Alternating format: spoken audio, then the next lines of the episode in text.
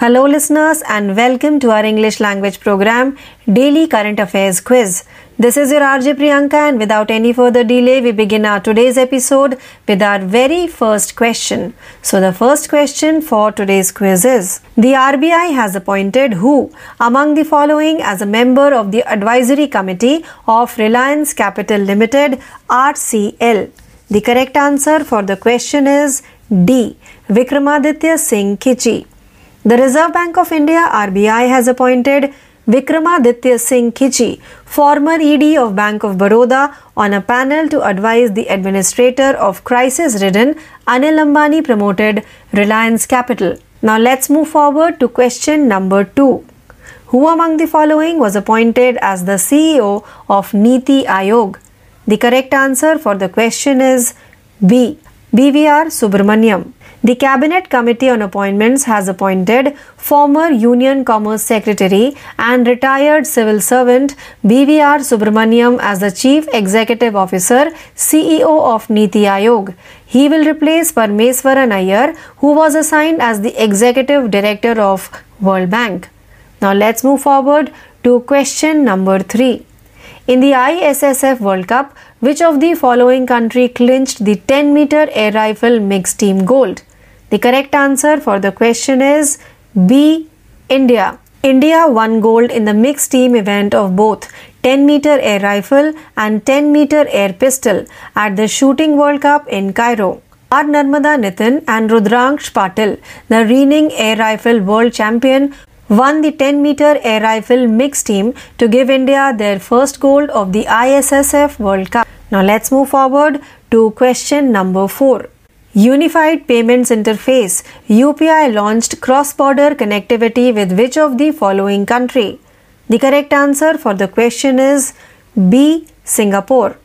The Unified Payments Interface UPI of India and PayNow of Singapore will be linked to enable the faster and cost efficient transfer of cross border remittances. Prime Minister Mr. Narendra Modi and Singapore Prime Minister Lee Hsien Loong virtually launched this cross border connectivity on February 21st, 2023. Now let's move forward to question number 5. The joint venture Vedanta Foxconn is setting up the India's first semiconductor and display manufacturing facility in which of the following state? The correct answer for the question is C. Gujarat.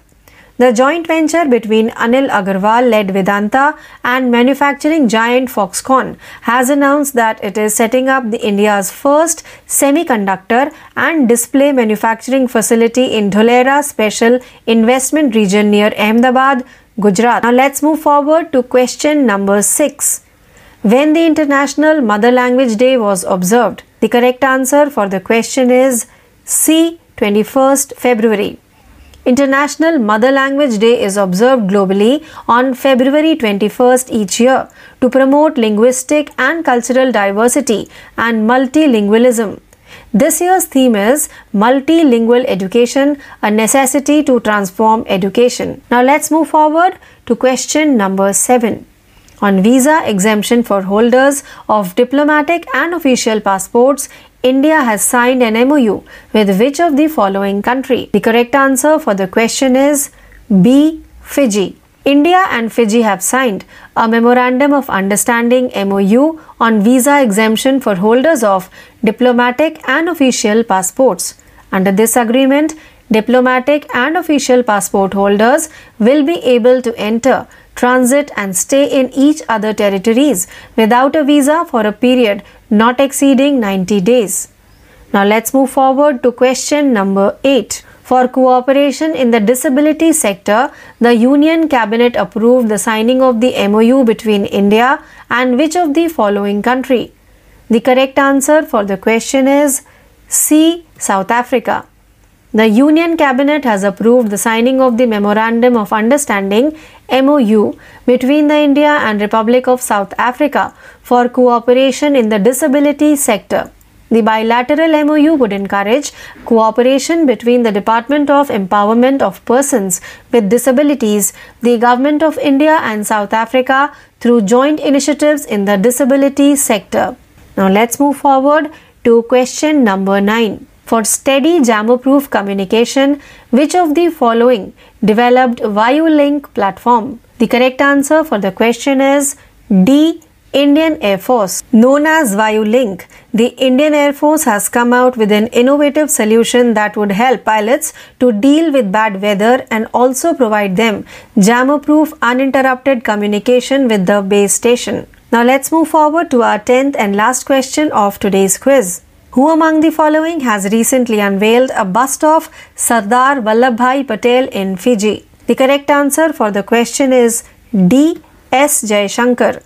External Affairs Minister S. Jaishankar has recently unveiled Sardar Vallabhbhai Patel's bust in India House in Suva, Fiji, where he interacted with a large gathering of members of the Indian diaspora community. Ministry of External Affairs statement said. So, with this question, we have now come to an end of today's episode of Daily Current Affairs Quiz. Please stay tuned for more learning. This is your RJ Priyanka signing off for the day. Thank you.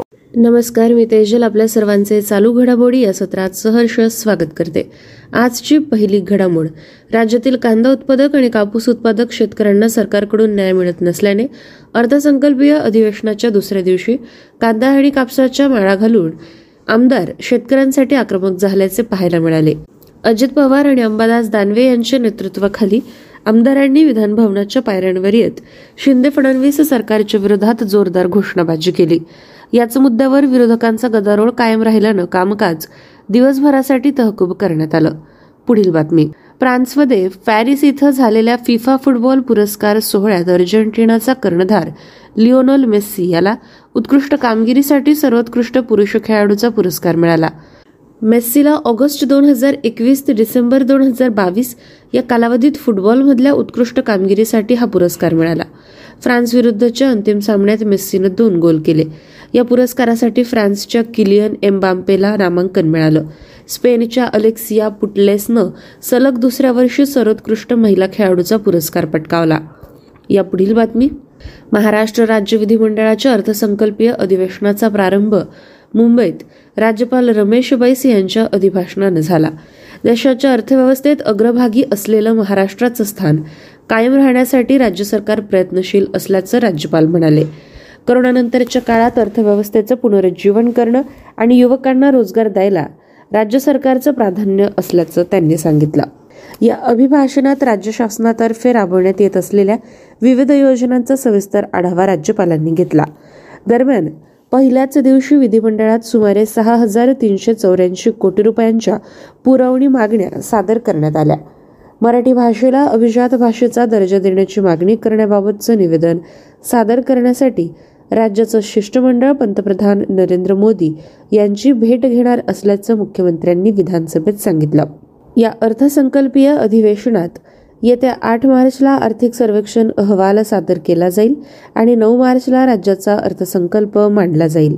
पुढील बातमी. केंद्र आणि राज्य सरकारच्या double engine सरकारमुळे सरकारी योजना या वेगानं कार्यान्वित होत असल्याचं पंतप्रधानांनी म्हटलं. बेळगावी इथं आयोजित कार्यक्रमात ते बोलत होते. त्यांनी किसान सन्मान योजनेचा सोळा हजार कोटी रुपयांचा तेरावा हप्ता वितरित केला. याद्वारे हे पैसे देशभरातल्या आठ कोटी शेतकऱ्यांच्या खात्यात थेट जमा होतील. कर्नाटकच्या बेळगावी इथं हा कार्यक्रम वितरित झाला.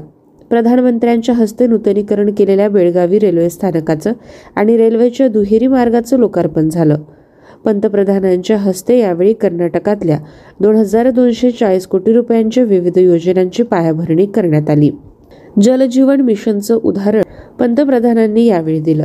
ज्यामुळे कर्नाटकच्या ग्रामीण भागातला नळावाटे करण्यात आलेला पाणीपुरवठा पंचवीस टक्क्यावरून चाळीस टक्के गेला असल्याचं त्यांनी सांगितलं. पुढील बातमी. महाआरोग्य शिबिराचं उद्घाटन केंद्रीय विमान वाहतूक मंत्री ज्योतिरादित्य शिंदे यांनी केलं. त्यांनी महाआरोग्य शिबिराला भेट देऊन तिथं उपलब्ध असलेल्या सुविधांची आणि औषधोपचारांची संबंधित आरोग्य अधिकाऱ्यांकडून आणि वैद्यकीय कर्मचाऱ्यांकडून माहिती घेतली.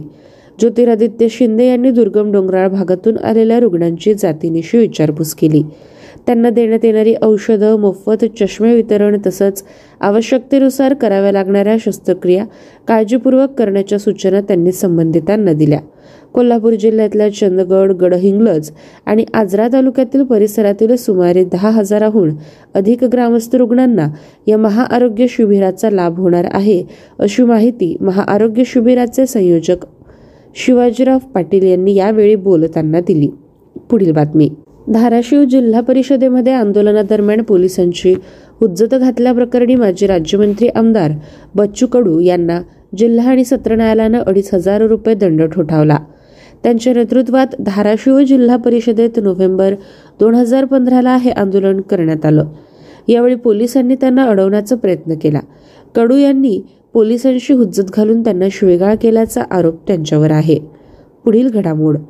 नाशिक जिल्ह्यात कांद्याचे घसरलेले भाव आणि गावोगावच्या शेतकऱ्यांकडून होत असलेली आंदोलनं पाहता केंद्रीय वाणिज्य मंत्रालयानं भारतीय राष्ट्रीय कृषी विपणन महासंघ नाफेडमार्फत कांदा खरेदीला मंजुरी दिली. केंद्रीय आरोग्य आणि कुटुंब कल्याण राज्यमंत्री डॉक्टर भारती पवार यांनी ही माहिती दिली. महाराष्ट्रात यंदा कांद्याचे मोठ्या प्रमाणात पीक आल्यानं याचा परिणाम भावावर झाला. कांद्याचे दर घसरले. भारती पवार यांनी ही बाब केंद्रीय वाणिज्य मंत्री पियुष गोयल यांच्या निदर्शनास आणून दिली. त्यानंतर लाल कांदा खरेदीला परवानगी मिळाल्याचं त्यांनी सांगितलं. दरम्यान कांद्याचे भाव घसरत असल्यानं लासलगाव इथं कांदा उत्पादक शेतकऱ्यांनी सुरू केलेलं आंदोलन. पालकमंत्री दादा भुसे यांच्या मध्यस्थीनंतर तब्बल नऊ तासांनी मागे घेण्यात आलं. कांद्याला जोपर्यंत किमान तीस रुपये प्रति किलो भाव मिळत नाही तोपर्यंत उत्पादक आपला कांदा विकणार नाही अशी रोखठोक भूमिका घेत लासलगाव बाजार समितीत शेतकऱ्यांनी लिलाव बंद पाडले. वळूया पुढील घडामोडीकडे. छत्रपती संभाजीनगर इथं जी वीस परिषदेच्या डब्ल्यू वीस बैठकीत अतिसूक्ष्म सूक्ष्म आणि स्टार्टअप उद्योगातील महिलांचं सक्षमीकरण पर्यावरण बदलात महिला आणि मुलींची भूमिका तळागाळातल्या महिला नेत्यांसाठी सक्षम प्रणाली विकसित करणं लिंगगुणोत्तरातील दर कमी करणं शिक्षण आणि कौशल्य विकासातून महिला विकासाची दिशा आणि महिलांच्या नेतृत्वात भारताचा विकास या विषयांवर गटचर्चा झाली. या बैठकीचं केंद्रीय महिला आणि बालविकास मंत्री स्मृती इराणी यांच्या हस्ते उद्घाटन झालं. जी वीसचे शेर्पा अमिताभ कांत डब्ल्यू वीसच्या अध्यक्ष डॉक्टर संध्या पुरेचा केंद्रीय राज्यमंत्री डॉक्टर भागवत कराड रावसाहेब दानवे यावेळी उपस्थित होते. डब्ल्यू वीस प्रतिनिधी शहरातल्या ऐतिहासिक स्थळांना भेट देत आहेत. त्यानंतर चाकोरी बाहेरच्या महिलांच्या कथा या विषयावर विशेष सत्र होईल. महिला नेतृत्वात विकास धोरण आणि कायदेशीर चौकट या विषयावर चर्चा होईल. सांस्कृतिक कार्यक्रमाने दोन दिवसीय बैठकीची सांगता करण्यात येईल. जाणून घेऊ यानंतरची बातमी. प्रधानमंत्री मोरारजी देसाई यांच्या जयंतीनिमित्त त्यांना आदरांजली वाहण्यात आली. भारताच्या स्वातंत्र्य लढ्यातील योगदानाबद्दल आणि उत्कृष्ट प्रशासक म्हणून मोरारजी देसाई यांचं स्मरण केलं जातं असं ट्विट नरेंद्र मोदी यांनी केलं. आणीबाणीचा प्रतिकार करणं आणि देशाचं नेतृत्व करणं ही त्यांची उल्लेखनीय भूमिका आहे. एकोणावीसशे सत्याहत्तरमध्ये गुजरातमधल्या सुरत मतदारसंघातून लोकसभेवर ते निवडून गेले होते. त्यांची संसदेत जनता पक्षाचे नेते म्हणून एकमतानं निवड झाली. चोवीस मार्च एकोणावीसशे सत्याहत्तर रोजी त्यांनी देशाचे पंतप्रधान म्हणून शपथ घेतली होती. वळूया पुढील बातमीकडे. भारतीय नौदलाचे आय एन एस सुकन्या हे जहाज अधिकृतरित्या श्रीलंकेच्या कोलंबो इथं दाखल झालं. एकशे सहा कर्मचारी सदस्यांसह एकशे एक मीटर लांब ऑफशोअर गस्ती घालणाऱ्या जहाजाच्या श्रीलंकेच्या नौदलानं स्वागत केलं. Commanding officer commander Pranav Anand यांनी western naval area commander rear admiral Suresh De Silva यांची श्रीलंकेच्या वेस्टर्न नेव्हल कमांडच्या मुख्यालयात भेट घेतली. भारतीय नौदलातर्फे दान करण्यात आलेलं शालेय साहित्य गल्ले इथल्या दिया किथुलकांडा प्राथमिक शाळेतील मुलांच्या गटाला सुपूर्त करण्यात आलं. दोनही देशांच्या नौदलांमधील सहकार्याला चालना देण्यासाठी जहाजाचे कर्मचारी अनेक कार्यक्रमांमध्ये सहभागी होतील. I N S Sukanya Colombo या बेटावरून निघणार आहे. पुढील बातमी. केंद्रीय वित्त आणि कॉर्पोरेट व्यवहार मंत्री निर्मला सीतारमण सिक्कीमची राजधानी गंगाटोक इथं नाबार्डतर्फे आयोजित अनेक कार्यक्रमांचा शुभारंभ करत होत्या. त्यानंतर त्या मंगण जिल्ह्यातील लाचेनला रवाना झाल्या. अर्थमंत्री सिक्कीमला दोन दिवसांच्या दौऱ्यावर पोहोचल्या. पहिल्या दिवशी गंगटोक इथं अर्थसंकल्पीय जनसंपर्क कार्यक्रमात सहभागी झाल्या. या कार्यक्रमात समाजातील शेवटच्या लाभार्थ्यापर्यंत कल्याणकारी योजना आणि सेवा पोहोचवण्याच्या केंद्र सरकारच्या प्रयत्नांवर चर्चा झाली. वर्ष दोन हजार सत्तेचाळीस पर्यंत भारताला एक विकसित राष्ट्र बनवण्याच्या उद्देशाने पंथ जात धर्म आणि संस्कृती यांच्यात एकजूट आणि नाविन्यपूर्ण भावना विकसित करण्यासाठी अर्थमंत्री निर्मला सीतारमण एका कार्यक्रमात विद्यार्थ्यांशी संवाद साधत होत्या. पुढील बातमी. भारताच्या आर्थिक वृद्धीमध्ये देशाची नील अर्थव्यवस्था महत्त्वाचा घटक ठरू शकते असे प्रतिपादन भारताचे नियंत्रक आणि महालेखापाल गिरीश मुर्मू यांनी केलं. ते दिल्लीत जी वीस आणि एस ए आय वीस अंतर्गत नील अर्थव्यवस्थेविषयी आयोजित परिषदेत बोलत होते. भारतामध्ये सुमारे वीस लाख वर्ग किलोमीटरपेक्षा अधिक विशेष आर्थिक क्षेत्रामध्ये कच्चे तेल आणि नैसर्गिक वायूसारखी संसाधने मुबलक प्रमाणात उपलब्ध असल्याचं त्यांनी सांगितलं. वळूया पुढील बातमीकडे. भारत आणि ऑस्ट्रेलिया यांच्यातील बॉर्डर गावस्कर चषकाची तिसरी क्रिकेट कसोटी इंदूर इथं खेळली जात आहे. दोन सामने जिंकून भारताने चषकावर आपलं वर्चस्व कायम राखलं. या पराभवानंतरही ऑस्ट्रेलिया एकशे छत्तीस गुणांसह जागतिक कसोटी विजेतेपदाच्या गुणतालिकेत पहिल्या क्रमांकावर आहे. भारत एकशे तेवीस गुणांसह दुसऱ्या क्रमांकावर आहे. या मालिकेतला चौथा कसोटी सामना नऊ मार्च पासून अहमदाबादच्या नरेंद्र मोदी स्टेडियमवर सुरू होईल. पुढील घडामोड. अठ्ठावीस फेब्रुवारी एकोणावीसशे अठ्ठावीस रोजी भारतीय शास्त्रज्ञ सी व्यंकटरमण यांनी रामन इफेक्ट या शोधाची घोषणा केली. त्यांच्या स्मरणार्थ हा दिवस राष्ट्रीय विज्ञान दिन म्हणून साजरा केला जातो. त्यानिमित्तानं राज्यभरातील शाळांमधून विविध कार्यक्रमांचं आयोजन झालं. विद्यार्थ्यांना विज्ञान खगोलशास्त्राविषयी सखोल माहिती मिळावी तसंच त्यांना विज्ञान गणित आणि भूगोलाचं व्यवस्थित आकलन व्हावं. या उद्देशानं पालघर जिल्ह्यातल्या बोर्डीमध्ये खगोल विज्ञान प्रदर्शनाचं आणि कृतीसत्राचं आयोजन झालं. सिंधुदुर्ग जिल्ह्यात कणकवली तालुक्यात वरवडे इथल्या आयडियल इंग्लिश स्कूलचे एक हजार विद्यार्थी आणि पालक शास्त्रज्ञ doctor A. P. J. Abdul Kalam यांच्या चेहऱ्याची मानवी प्रतिकृती साकारत होते. पुण्यातल्या आयसर सारख्या विविध संस्था सावित्रीबाई फुले पुणे विद्यापीठाच्या विविध विभागांनी विज्ञान दिनानिमित्त विशेष कार्यक्रमाचं आयोजन केलं. पुढील बातमी. औषध विभाग येत्या सात मार्चला जन औषधी दिवस साजरा करेल. या कालावधीत विविध शहरात कार्यक्रमांचे आयोजन आहे. त्याची सुरुवात एक मार्च पासून होईल. एक ते सात मार्च या आठवड्यात जन औषधी योजनांविषयी जनजागृती करण्यावर भर दिला जाईल. सर्व केंद्रशासित प्रदेश आणि राज्यांमध्ये परिषदा मुलांसाठी महिलांसाठी कार्यक्रम आरोग्य शिबिरे यांसारखे विविध उपक्रम राबवले जातील. यामुळे जनऔषधींचा वापर त्यांचे फायदे आणि वैशिष्ट्ये उपलब्धता याविषयी नागरिकांमध्ये जागृती निर्माण होण्यास मदत मिळेल असे रसायने आणि खत मंत्रालयाने जारी केलेल्या निवेदनात म्हटले आहे. पुढील घडामोड. मेक्सिकोमध्ये सत्ताधारी पक्षानं मंजूर केलेल्या निवडणूक सुधारणांचा निषेध करण्यासाठी हजारो लोक निदर्शन करण्यासाठी रस्त्यावर उतरले. या सुधारणा म्हणजे दोन हजार चोवीस मधल्या अध्यक्षीय निवडणुकीपूर्वी लोकशाहीवरचा हल्ला असल्याचं निदर्शकांचं म्हणणं आहे. हँड्स ऑफ माय वोट अशा अर्थाच्या घोषणा देत मेक्सिको शहराच्या मुख्य चौकात झोकोलो आणि इतर शहरात नागरिक रस्त्यावर उतरले. यात राजकीय आणि नागरी संघटनाही सामील झाल्या. राष्ट्रीय निवड संस्था धोक्यात असल्याचे सांगत आंदोलकांनी या स्वतंत्र संस्थेचा आकार आणि आर्थिक तरतूद करण्याच्या राष्ट्राध्यक्ष आंद्रेस मॅन्युअल लोपेज ओब्राडोर यांच्या निर्णयाचा निषेध व्यक्त केला. या सुधारणेला सर्वोच्च न्यायालयात आव्हान देण्याचा निर्णय विरोधकांनी घेतला. वळूया शेवटच्या बातमीकडे. नागालँडमध्ये विधानसभा निवडणुकीसाठी सुमारे पंच्याऐंशी टक्के मतदान झालं. काही तुरळक घटना वगळता राज्यात शांततेत मतदान पार पडलं. राज्यात चार महिलांसह एकशे त्र्याऐंशी उमेदवारांचे भवितव्य मतपेटीत बंद झालं. मतमोजणी दोन मार्च रोजी होईल. मेघालय राज्यात विधानसभेच्या निवडणुकीसाठी पंच्याहत्तर टक्के मतदान झाल्याची नोंद झाली. काही जिल्ह्यात संध्याकाळी उशिरापर्यंत मतदान सुरू असल्यानं मतदानाची टक्केवारी तशी वाढण्याची शक्यता आहे. राज्यात एकोणसाठ विधानसभेच्या जागांसाठी मतदान पार पडलं. एका उमेदवाराच्या मृत्यूमुळे सेहियोंग मतदारसंघाची निवडणूक स्थगित करण्यात आली. विद्यार्थ्यांनो आज अशा पद्धतीनं आपण चालू घडामोडींचा आढावा घेतला आहे. पुन्हा भेटूया पुढील सत्रात. धन्यवाद. नमस्कार दोस्तों. आप सुन रहे हैं हमारा हिंदी भाषा का कार्यक्रम, डेली करंट अफेयर्स अपडेट। मैं हूँ आपकी आरजे प्रियंका और बिना किसी देरी के शुरू करते हैं हमारे आज के इस कार्यक्रम को, हमारे पहले डेली अपडेट के साथ, जिसका शीर्षक है, महत्वपूर्ण दिन। राष्ट्रीय विज्ञान दिवस 28 फरवरी। राष्ट्रीय विज्ञान दिवस प्रतिवर्ष 28 फरवरी को मनाया जाता है।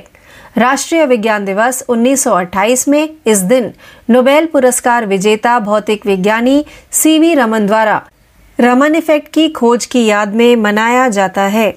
चंद्रशेखर वेंकट रमन तमिलनाडु के भौतिक विज्ञानी थे। प्रकाश प्रकीर्णन के क्षेत्र में उनके काम ने उन्हें 1930 में भौतिकी के लिए नोबेल पुरस्कार दिलाया। इस घटना को रमन इफ़ेक्ट के रूप में जाना जाता था। 1986 में राष्ट्रीय विज्ञान और प्रौद्योगिकी परिषद ने भारत सरकार से 28 फरवरी को राष्ट्रीय विज्ञान दिवस के रूप में नामित करने के लिए कहा। राष्ट्रीय विज्ञान दिवस 2023 का विषय वैश्विक भलाई के लिए वैश्विक विज्ञान है। आइए बढ़ते हैं हमारे दूसरे डेली अपडेट की तरफ़, जिसका शीर्षक है महत्वपूर्ण दिन। दुर्लभ रोग दिवस फरवरी महीने का अंतिम दिन। दुर्लभ रोग दिवस हर साल फरवरी महीने के अंतिम दिन मनाया जाता है। पहला दुर्लभ रोग दिवस 2008 में 29 फरवरी को मनाया गया था। एक दुर्लभ तारीख जो हर चार साल में केवल एक बार होती है। तब से दुर्लभ रोग दिवस फरवरी के अंतिम दिन हुआ है। एक महीना जो दुर्लभ दिनों के लिए जाना जाता है। दुर्लभ रोग दिवस का मुख्य उद्देश्य आम जनता और निर्णय लेने वालों के बीच दुर्लभ बीमारियों और रोगियों के जीवन पर उनके प्रभाव के बारे में जागरूकता बढ़ाना है। दुर्लभ रोग दिवस 2023 का विषय अपने रंग साझा करें है। आइए आगे बढ़ते हैं हमारे तीसरे डेली अपडेट की तरफ़, जिसका शीर्षक है निधन। गुजरात के पूर्व राज्यपाल ओपी कोहली का सतासी साल की उम्र में निधन। गुजरात के पूर्व राज्यपाल और भारतीय जनता पार्टी भाजपा के वरिष्ठ नेता ओम प्रकाश कोहली का हाल ही में निधन हो गया। वह सतासी वर्ष के थे। कोहली 2014 से 2019 तक गुजरात के 19वें राज्यपाल थे। गुजरात के राज्यपाल के पद पर रहते हुए उन्होंने मध्य प्रदेश और गोवा के राज्यपाल के रूप में भी कार्य किया। पूर्व राज्यसभा सदस्य और दिल्ली में भाजपा के पूर्व अध्यक्ष व एक प्रमुख शिक्षाविद भी थे। उन्होंने उन्नीस से 2000 तक राज्यसभा में कार्य किया और अन्य समिति की सदस्यता के बीच आवास समिति की अध्यक्षता की। आइए बढ़ते हैं हमारे चौथे डेली अपडेट की तरफ़, जिसका शीर्षक है खेल। विराट कोहली अंतर्राष्ट्रीय क्रिकेट में पच्चीस हज़ार रन बनाने वाले छठे बल्लेबाज बने। विराट कोहली ऑस्ट्रेलिया के खिलाफ दूसरे टेस्ट मैच के दौरान सभी प्रारूपों में पच्चीस हज़ार रन बनाने वाले दुनिया के छठे और सबसे तेज बल्लेबाज बन गए, जिसे भारत ने नई दिल्ली में छह विकेट से जीता। कोहली ने 115 रन के लक्ष्य का पीछा करते हुए नाथन लियोन को दूसरी पारी में बारहवें ओवर में चौका जड़कर आठ रन तक पहुँचने के बाद यह उपलब्धि हासिल की। वह कुल मिलाकर अपने चार मैच में आए थे और इस मुकाम तक पहुँचने के लिए उन्हें बावन रन की ज़रूरत थी। उन्होंने भारत की पहली पारी में 44 रन बनाए और दूसरी पारी में 20 रन बनाकर पच्चीस हज़ार बारह रन पर आउट हो गए। आइए बढ़ते हैं हमारे पाँचवें डेली अपडेट की तरफ़, जिसका शीर्षक है निधन। मिर्जापुर के अभिनेता शाहनवाज प्रधान का निधन। Amazon Prime Video series Mirzapur और शाहरुख खान अभिनीत रईस में अपने बेहतरीन अभिनय के लिए पहचाने जाने वाले शाहनवाज प्रधान का हाल ही में दिल का दौरा पड़ने से निधन हो गया। वह छप्पन वर्ष के थे। मिर्जापुर और रईस के अलावा Pradhan M S Dhoni the Untold Story Khuda Hafiz और फैंटम जैसी कई फ़िल्मों का हिस्सा रहे हैं। उन्होंने वेब सीरीज़ और टीवी शो जैसे the Family Man, Hostages, Krishna और 24 में भी कई किरदार निभाए। Cine and TV artists association CINTAA ने ट्विटर पर प्रधान के निधन पर शोक व्यक्त किया। आइए आगे बढ़ते हैं हमारे छठवें डेली अपडेट की तरफ़, जिसका शीर्षक है रैंक और रिपोर्ट। वित्त वर्ष 2024 में भारत की जीडीपी 6.2 प्रतिशत की दर से बढ़ने की संभावना मॉर्गन स्टैनली। मॉर्गन स्टैनली ने एक शोध रिपोर्ट में कहा है कि वित्त वर्ष 2024 में भारत के सकल घरेलू उत्पाद जीडीपी की वृद्धि दर 6.2 प्रतिशत रहने की उम्मीद है, क्योंकि आसन्न मंदी की आशंका के बीच घरेलू मांग का चालक बरकरार है। रिपोर्ट में कहा गया है कि 2022 में अर्थव्यवस्था के पूरी तरह खुलने से उपभोग में चक्रीय सुधार, निजी कॉरपोरेट और वित्तीय क्षेत्र में अच्छी बैलेंस शीट के साथ निजी पूंजीगत व्यय में तेज़ी और सरकारी पूंजीगत खर्च में तेज़ी आने के बाद दुनिया की पांचवी सबसे बड़ी अर्थव्यवस्था 6 प्रतिशत के जीडीपी वृद्धि के आंकड़े को पार कर जाएगी। आइए आगे बढ़ते हैं हमारे सातवें डेली अपडेट की तरफ़, जिसका शीर्षक है रक्षा। बीईएल भारतीय त्रि सेवाओं के लिए इसराइल की लोरा बैलिस्टिक मिसाइल का निर्माण करेगी। रक्षा PSU Bharat Electronics Limited BEL ने भारतीय त्रि सेवाओं के लिए लोरा हथियार प्रणाली के घरेलू निर्माण और आपूर्ति के लिए इसराइल एरोस्पेस इंडस्ट्रीज़ आईएआई के साथ एक समझौता ज्ञापन पर हस्ताक्षर किए हैं। अत्याधुनिक रणनीतिक हथियार प्रणाली हथियार का निर्माण बीईएल द्वारा प्रमुख ठेकेदार के रूप में किया जाएगा, जो आईएआई के साथ वर्क शेयर व्यवस्था के आधार पर होगा। समझौता ज्ञापन उच्च प्रौद्योगिकी, रणनीतिक रक्षा प्रणालियों के क्षेत्र में भारत और इसराइल के बीच बढ़ती साझेदारी का परिणाम है और प्रमुख हथियार प्रणालियों के लिए भारत सरकार की मेक इन इंडिया पहल के अनुरूप है। आइए आगे बढ़ते हैं हमारे आठवें डेली अपडेट की तरफ़, जिसका शीर्षक है पुरस्कार। कोल्लम ज़िले ने सर्वश्रेष्ठ जिला पंचायत के लिए स्वराज ट्रॉफी 2021-22 जीती। कोल्लम जिला पंचायत ने 2021-22 वित्तीय वर्ष के लिए राज्य में सर्वश्रेष्ठ जिला पंचायत के लिए स्वराज ट्रॉफी जीती। कन्नूर जिला पंचायत रैंकिंग में दूसरे स्थान पर रही। तिरुवनंतपुरम निगम ने सर्वश्रेष्ठ निगम की ट्रॉफी हासिल की। मुलनथुरुथी ग्राम पंचायत ने राज्य में सर्वश्रेष्ठ ग्राम पंचायत के लिए पुरस्कार जीता और पप्पी नसेरी और मारंग गट्टू पिल्ली ग्राम पंचायतों ने दूसरा और तीसरा स्थान हासिल किया।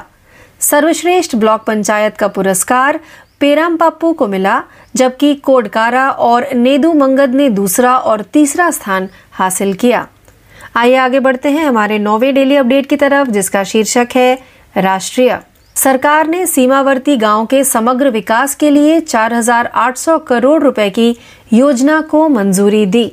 सीमावर्ती क्षेत्रों में सुरक्षा में सुधार और विकास सुनिश्चित करने के लिए केंद्रीय मंत्रिमंडल ने 4,800 करोड़ रुपए के वित्तीय आवंटन के साथ तीन साल के लिए एक केंद्र प्रायोजित योजना वाइब्रेंट विलेज प्रोग्राम को मंजूरी दे दी। इस योजना का उद्देश्य उत्तरी सीमा पर पहचाने गए गाँवों का व्यापक विकास करना है, जिससे इन गाँवों में रहने वाले लोगों के जीवन की गुणवत्ता में सुधार होगा। जिन प्रमुख परिणामों का प्रयास किया गया है, वे हैं सभी मौसम की सड़क, पीने के पानी 24 घंटे सातों दिन बिजली, सौर और पवन ऊर्जा और मोबाइल और इंटरनेट कनेक्टिविटी के साथ कनेक्टिविटी। आइए बढ़ते हैं हमारे दसवें व अंतिम डेली अपडेट की तरफ़, जिसका शीर्षक है विज्ञान और प्रौद्योगिकी। लैक्सी चैट जीपीटी द्वारा संचालित भारत का पहला एआई असिस्टेंट चैट जीपीटी संचालित एआई चैटबॉट लैक्सी भारत में आ गया है।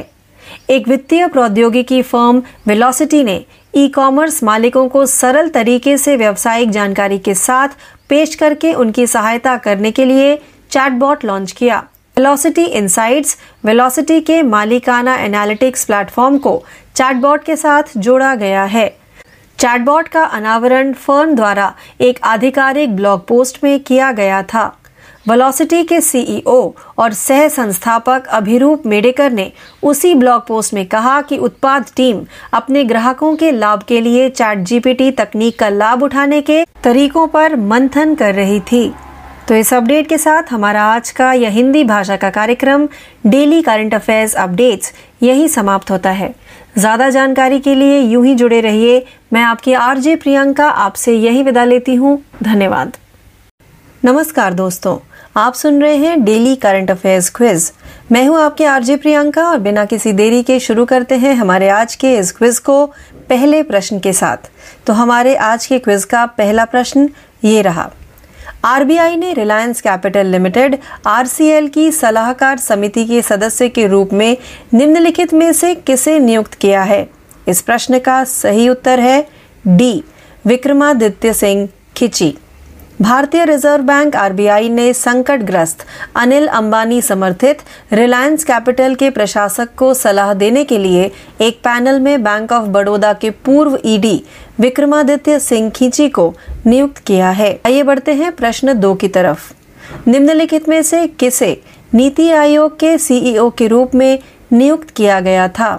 इस प्रश्न का सही उत्तर है बी। बीवीआर सुब्रमण्यम। नियुक्ति पर कैबिनेट समिति ने पूर्व केंद्रीय वाणिज्य सचिव और सेवानिवृत्त सिविल सेवक बीवीआर सुब्रमण्यम को नीति आयोग के मुख्य कार्यकारी अधिकारी सीईओ के रूप में नियुक्त किया है। वह परमेश्वरन अय्यर की जगह लेंगे, जिन्हें विश्व बैंक के कार्यकारी निदेशक के रूप में नियुक्त किया गया था। आइए बढ़ते हैं प्रश्न तीन की तरफ़। आईएसएसएफ विश्व कप में किस निम्नलिखित देश ने 10 मीटर एयर राइफल मिश्रित टीम स्वर्ण जीता? इस प्रश्न का सही उत्तर है बी, भारत। भारत ने काहिरा में निशानेबाजी विश्व कप में 10 मीटर एयर राइफल और 10 मीटर एयर पिस्टल, दोनों की मिश्रित टीम स्पर्धा में स्वर्ण पदक जीता। आर नर्मदा नितिन और मौजूदा एयर राइफल विश्व चैंपियन रुद्राक्ष पाटिल ने 10 मीटर एयर राइफल मिश्रित टीम जीतकर भारत को आईएसएसएफ विश्व कप में पहला स्वर्ण पदक दिलाया। आइए बढ़ते हैं प्रश्न चार की तरफ़।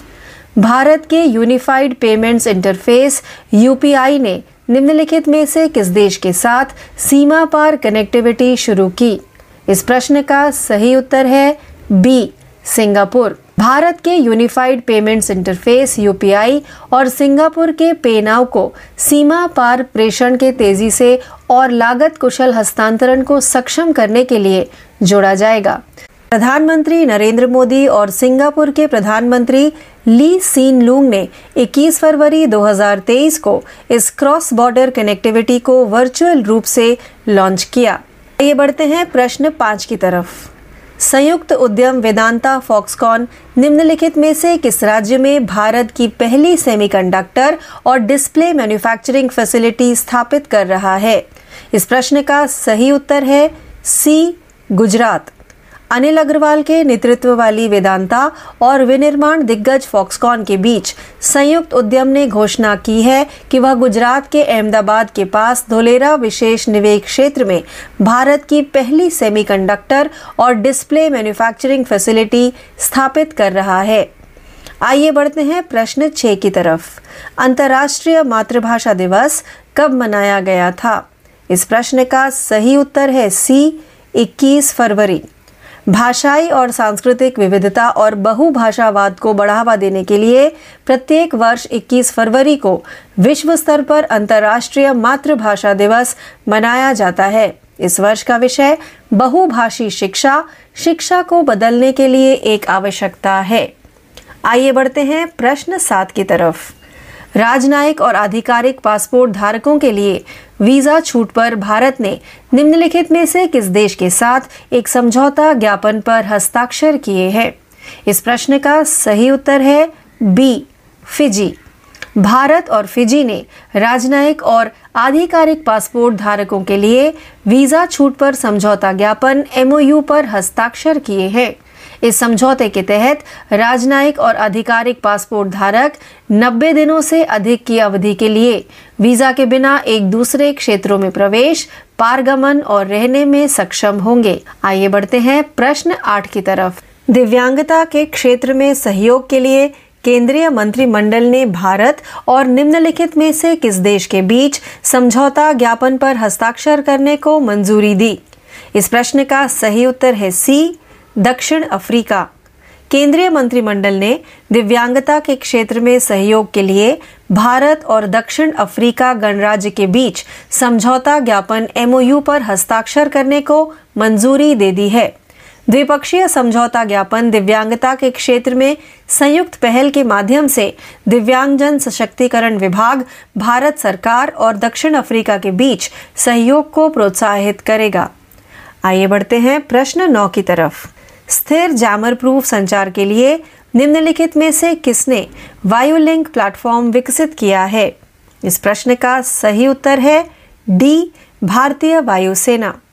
वायुलिंक के नाम से भारतीय वायुसेना ने एक अभिनव समाधान निकाला है, जो पायलटों को खराब मौसम से निपटने में मदद करेगा और उन्हें बेस स्टेशन के साथ जैमर प्रूफ निर्बाध संचार भी प्रदान करेगा। आइए बढ़ते हैं हमारे दसवें व अंतिम प्रश्न की तरफ़। निम्नलिखित में से किसने हाल ही में फिजी में सरदार वल्लभ भाई पटेल की प्रतिमा का अनावरण किया है? इस प्रश्न का सही उत्तर है डी एस जयशंकर। विदेश मंत्रालय ने एक बयान में कहा कि विदेश मंत्री एस जयशंकर ने हाल ही में फिजी के सुवा में इंडिया हाउस में सरदार वल्लभ भाई पटेल की प्रतिमा का अनावरण किया, जहाँ उन्होंने भारतीय प्रवासी समुदाय के सदस्यों की एक बड़ी सभा के साथ बातचीत की। इस प्रश्न के साथ ही हमारा आज का यह हिंदी भाषा का कार्यक्रम, डेली करंट अफेयर्स क्विज, यही समाप्त होता है। ज़्यादा जानकारी के लिए यूँ ही जुड़े रहिए। मैं आपकी आरजे प्रियंका, आपसे यही विदा लेती हूँ। धन्यवाद। Hello listeners and welcome to our English language programme daily current affairs updates this is your RJ Priyanka and without any further delay we begin our today's episode with our very first daily update which belongs to the category of important day National Science Day 28 February every year on February 28th National Science Day is observed National Science Day is observed to commemorate the discovery of the Raman effect on this day in 1928 by Nobel laureate physicist C.V. Raman. Chandrasekhar Venkat Raman was a Tamil Nadu born physicist. In 1930, he was awarded the Nobel Prize in Physics for his work in the field of light scattering. The Raman effect was named after this phenomenon. The National Council for Science and Technology petitioned the Government of India in 1986 to declare February 28 as National Science Day. The theme for National Science Day 2023 is Global Science for Global Well-being. Now let's move forward to our second daily update which belongs to the category of Important Day. Rare Disease Day, last day of the February month. Every year on the last day of February, the Rare Disease Day is observed. The first Rare Disease Day was observed on February 29, 2008, a rare date that occurs only once every four years. Rare Disease Day has always been observed on the last day of February, a month known for having a rare number of days ever since then. The primary goal of Rare Disease Day is to raise awareness about rare diseases and their impact on patients' lives among the general public and decision makers. The theme of Rare Disease Day 2023 is Share Your Colors. Now let's move forward to our third daily update, which belongs to the category of obituaries. Former Gujarat Governor O.P. Kohli passes away at 87. Om Prakash Kohli, a former Gujarat governor and veteran Bharatiya Janata Party leader, died recently. He was 87. From 2014 to 2019, Kohli served as Gujarat's 19th governor. He presided over Gujarat as governor while also serving as governor of Madhya Pradesh and Goa. He was a prominent academician as well as a former Rajya Sabha member and ex president of the BJP in Delhi. From 1994 to 2000, he was a member of the Rajya Sabha and chaired the Housing Committee, among other committees.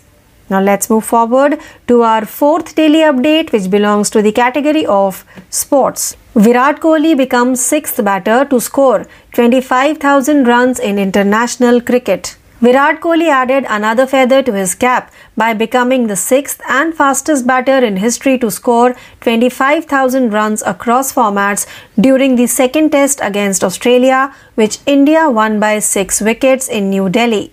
Kohli accomplished the feat in the 12th over of India's second innings when he flicked Nathan Lyon for a boundary to reach 8 during the run chase of 115.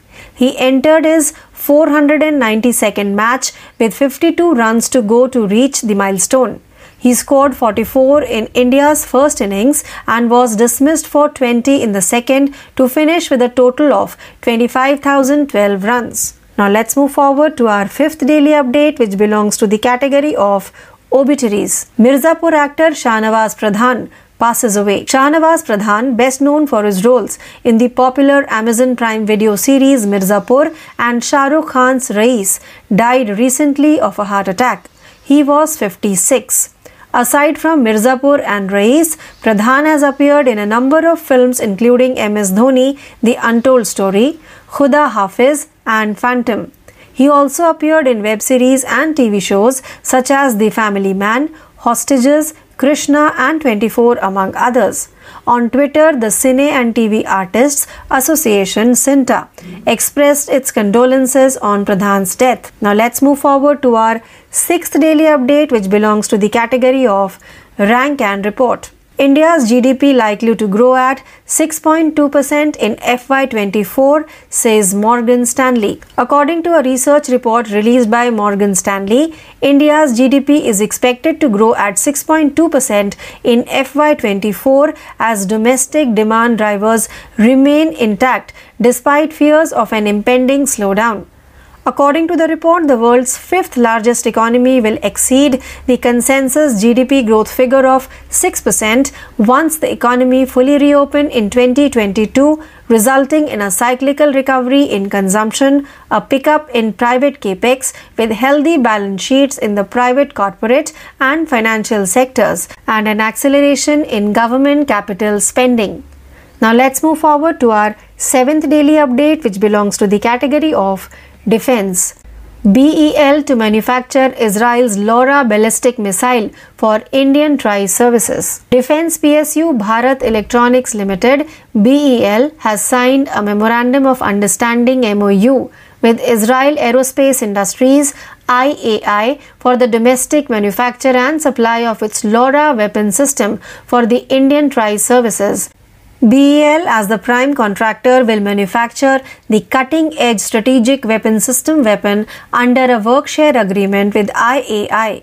The MOU is the result of India and Israel's growing partnership in the field of high tech strategic defense systems, and it is in line with the Government of India's Make in India initiative for major weapon systems. Now, let's move forward to our eighth daily update, which belongs to the category of awards. Kollam district won Swaraj Trophy 2021-22 for Best District Panchayat. The Kollam District Panchayat was awarded the Swaraj Trophy for the Best District Panchayat in the state for fiscal year 2021-22. Kannur District Panchayat came in second place in the rankings. Thiruvananthapuram Corporation was awarded the trophy for Best Corporation. Mulanturuthi Gram Panchayat was named the best in the state with Pappi Niseri, and Marangottupilli Gram Panchayats coming in second and third respectively.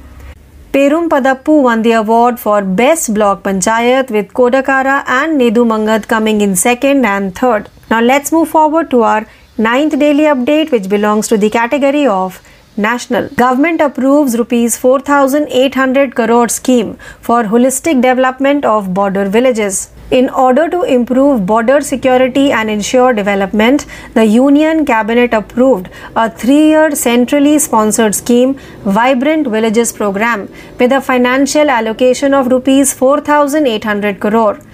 The scheme aims to comprehensively develop identified villages along the northern border, thereby improving the quality of life for the people who live there.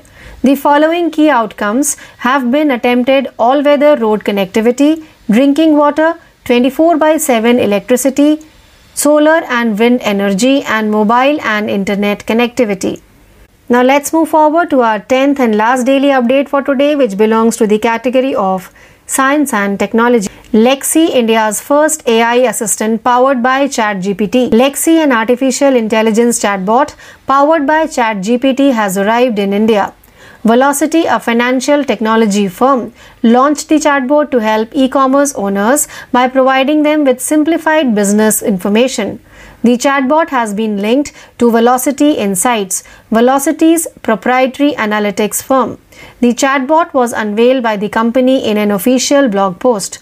In the same blog post, Abhirup Medekar, CEO and co-founder of Velocity, stated that the product teams had been brainstorming ways to leverage the ChatGPT technology for the benefit of their clients. So, with this daily update, we have now come to an end of today's episode of Daily Current Affairs Updates. Please stay tuned for more learning. This is your RJ Priyanka signing off for the day. Thank you.